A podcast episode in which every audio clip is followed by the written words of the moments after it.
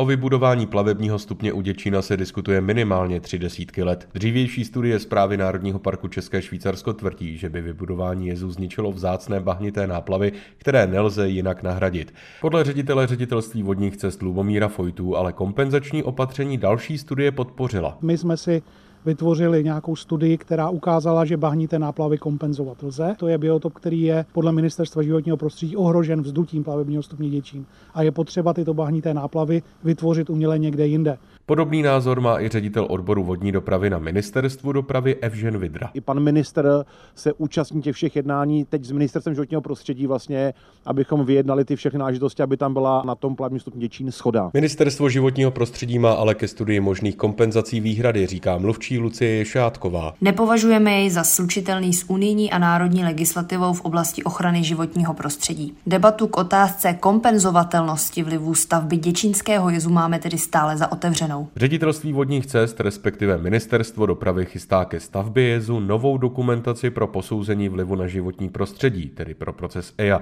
K tomu se chce vyjádřit i zpráva Národního parku České Švýcarsko, říká ředitel Petr Kříž. My, pokud bude předložena EIA, tak ji budeme hodnotit z pohledu zájmu ochrany přírody, k tomu dáme stanovisko tak, jak orgány ochrany přírody v tomto směru vždycky dávaly. To znamená z hlediska soustavy Natura 2000, z hlediska migrační prostupnosti řeky. Je podporují hlavně rejdaři kvůli údajnému řešení splavnosti Labe. Proti jsou naopak ekologické organizace, které argumentují nejistotou plavby v častějších obdobích sucha a nízkém průtoku na Laby.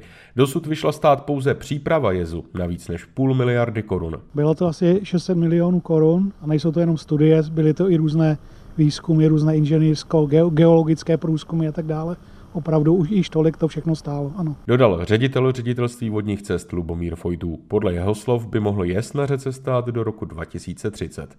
Jan Bachorík, Český rozhlas.